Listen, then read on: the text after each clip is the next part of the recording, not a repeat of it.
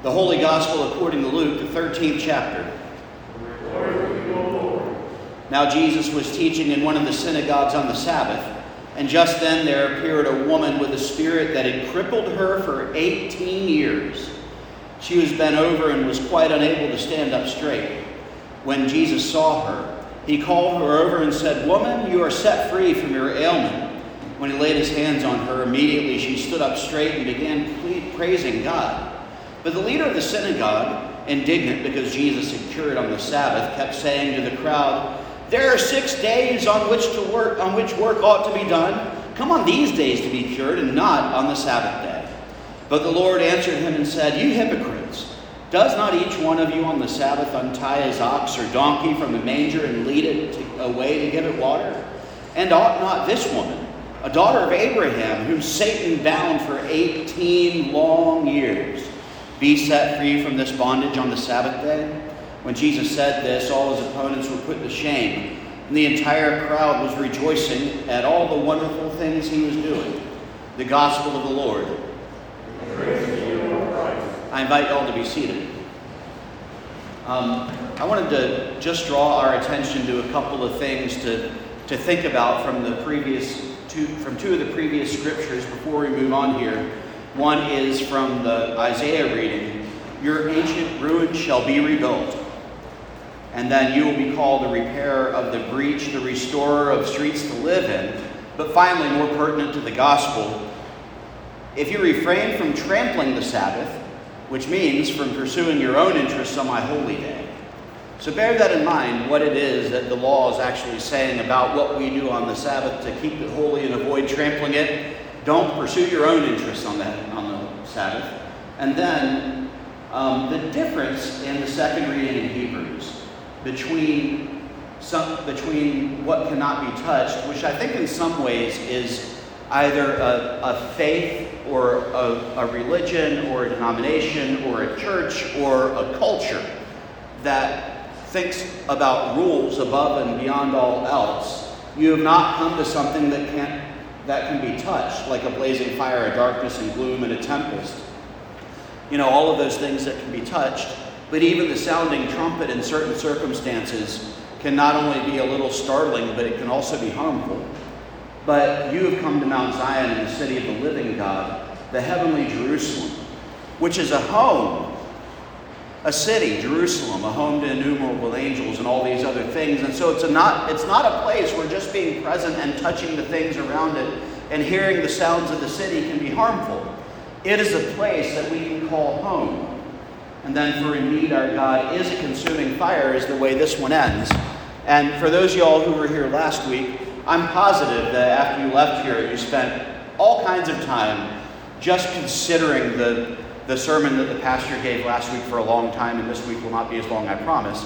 But, you know, that about the fire that heals, but the water that frightens. And so when we talk about God as a consuming fire, I, I thought immediately when I read this text earlier in the week about the passage in the gospel last week where it said, Do you think I have come to bring peace? No, I have come to bring division. I have come to bring fire upon the earth, and how I wish it were already kindled. And, and remember, I had said the last couple of weeks that, you know, while we started that Gospel of Luke two weeks ago with a word of hope and ended it in a word of warning that actually was a word of hope, that Luke would become over the next couple of weeks warning her and warning her. Last week, where Jesus was talking about this fire and about how the divisions would work father against son, son against father, mother against daughter, daughter against mother brother against sister, sister, and etc. And then the in-laws against the in-laws. And I do think there's a certain section in that that observes this is just kind of how families operate, that we tend to have conflict sometimes. But more, this idea that Jesus comes to bring division is something that I think when we hear it, it makes us uncomfortable because what do we think that Jesus is going to do? What images do we use for Jesus? The images that we use for Jesus remind me of uh, the the seminal art cinema picture, Ricky Bobby, where he says, I like the sweet baby Jesus because he's cute and cuddly, but he's come to be the Savior of the world. And, and what do we really love to celebrate? We love to celebrate Christmas where Jesus is in the manger, meek and mild and lowly, and not a sound does he make. Just like all parents in the middle of the night do indeed hope for their babies. But we, we use images that, that are gentle and meek, like Jesus the Lamb. And yes, we talk about Jesus as the shepherd, but the shepherd is sort of meek too. And then we, we get Jesus saying things like this I do not come to bring peace, but a fire. And how I wish it were already kindled. I come to set people against each other. And that, I don't know about y'all, is not an image that's particularly comforting to me, except when we begin to understand, as we thought about last week, what that fire really is. The fire that Jesus brings is the truth. The fire that Jesus brings is an unwillingness to engage in the white lie pleasantries that allow us to have skin deep relationships that really kind of fall apart at the first disagreement, rather than the deep relationships that, that allow us to be who the church is called to be people who bear each other up in our sorrows, people who, in times of trouble, are willing to relate to each other and forgive each other and repent when we've done something wrong and do the things that build deep relationship. And so, in those moments where we know we need people we can trust, that is who the church is. And so, the division that Jesus brings is the division that comes when we are overcoming those tendencies just to be nice because nice is easy. It's the division that comes where we stop engaging Jesus simply as the baby who is cute and cuddly, but also as the one who has the tenacity to not only take the cross, not because it's what Jesus wants, but what, because it's what God has called him to do.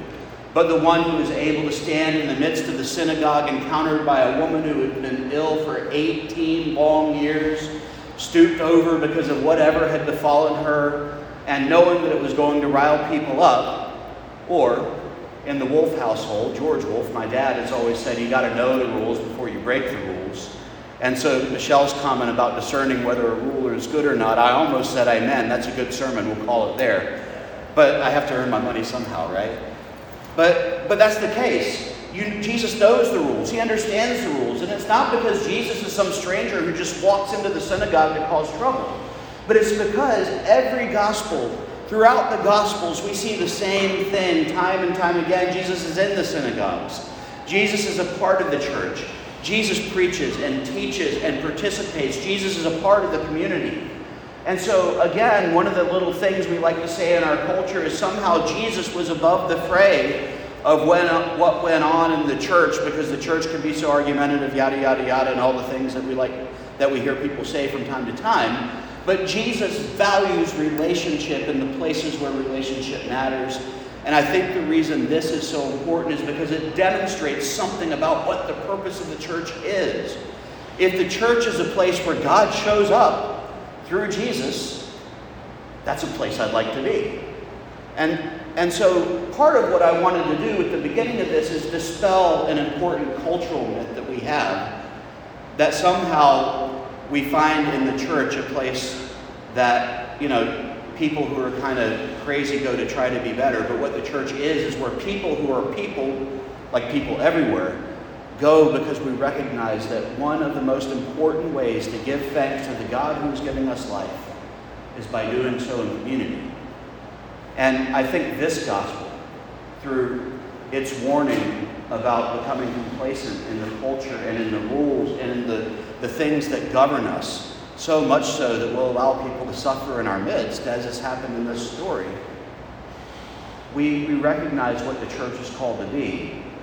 It's a place where we honor the Sabbath by not getting caught up in the business that belongs to us alone, not getting so caught up in accomplishing our tasks, our goals, our hopes, our projects, our ideas personally, but being able to recognize that what church really is is a place where we all come for a word of comfort, a word of healing, and the reminder that comfort and healing, when they're true, and not just the kind of cultural niceties that sometimes people engage in, when they're true, healing and love and comfort also come at the price of honesty and real relationships that do not wither when we have disagreements. So when I see this vision of the church, when I see this vision of what Jesus is bringing, when I see this opportunity to live as people that God is calling, that we look at who we are and who we've been and who we feel called to be, and sometimes recognize that some of our old traditions are things that have to go away so that the new ones can be established. Or some of the new things that we do are things that we really ought to let down because maybe sometimes the things we've done are better. It's a call to be uncomfortable. It's a call to reside in a place where sometimes we don't always know what to expect because we're not about the things that we necessarily desire or want. But we, the people of God, are called to be about the things that God calls us to do. And that means being aware of what that calling looks like, even in the places where we're comfortable.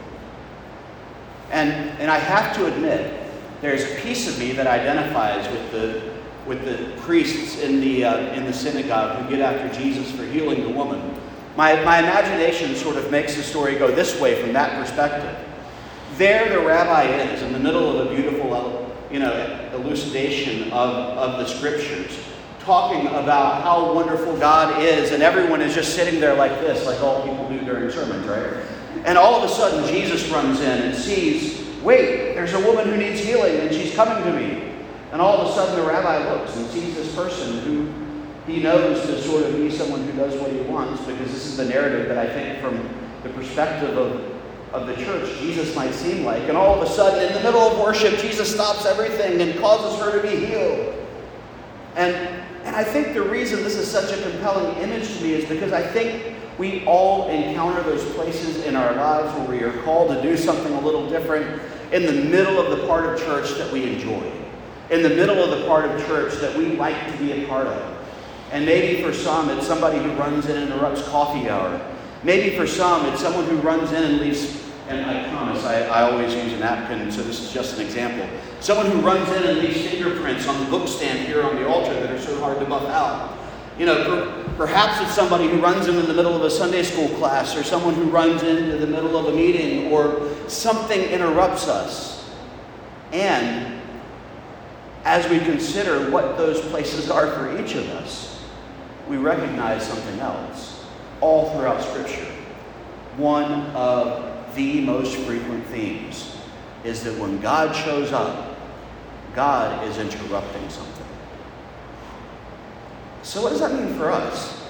Because fortunately, we're moving a little bit out of the warninger parts of Luke, even though I promise more warnings are to come because this is Luke. But we're what does this mean for us, though, in a, in a moment where those warnings lead us to this deep question about what does it mean to be the people of God? What rules are the ones we should follow? How do we discern this? And so I want to lift up this consideration for us this week. What does it mean to be the body of Christ as people who are interruptible when God shows up? It is easy to be so caught up in what we're doing trampling through no intention, but just through human nature, the sanctity of the Sabbath by being about our own business. And what we see in this woman who comes to Jesus for healing in the middle of things on a day where it's against the rules is that people of God live to be interrupted by the things that God sends our way. That doesn't mean everything has to change all the time. It's simply a reminder to keep our eyes and our ears and our hearts open for the things that God might be working in our midst. That if we're not watching carefully and not doing things with a spirit of interruptibility, we might otherwise miss. So, this week, as we go about our normal lives, as we go about the business of our families and the business of our work or the business of our of what gives us pleasure and meaning and hope or go about the business of what it means to be part of the church I encourage us to think about what it means to be interruptible and not get so caught up in what we're doing that we're unable to see the Spirit of God motioning to us or hear the Spirit of God calling to us to worry about the things that bring more honor and glory to the work that we're about than some of the things that might already be going on. Amen.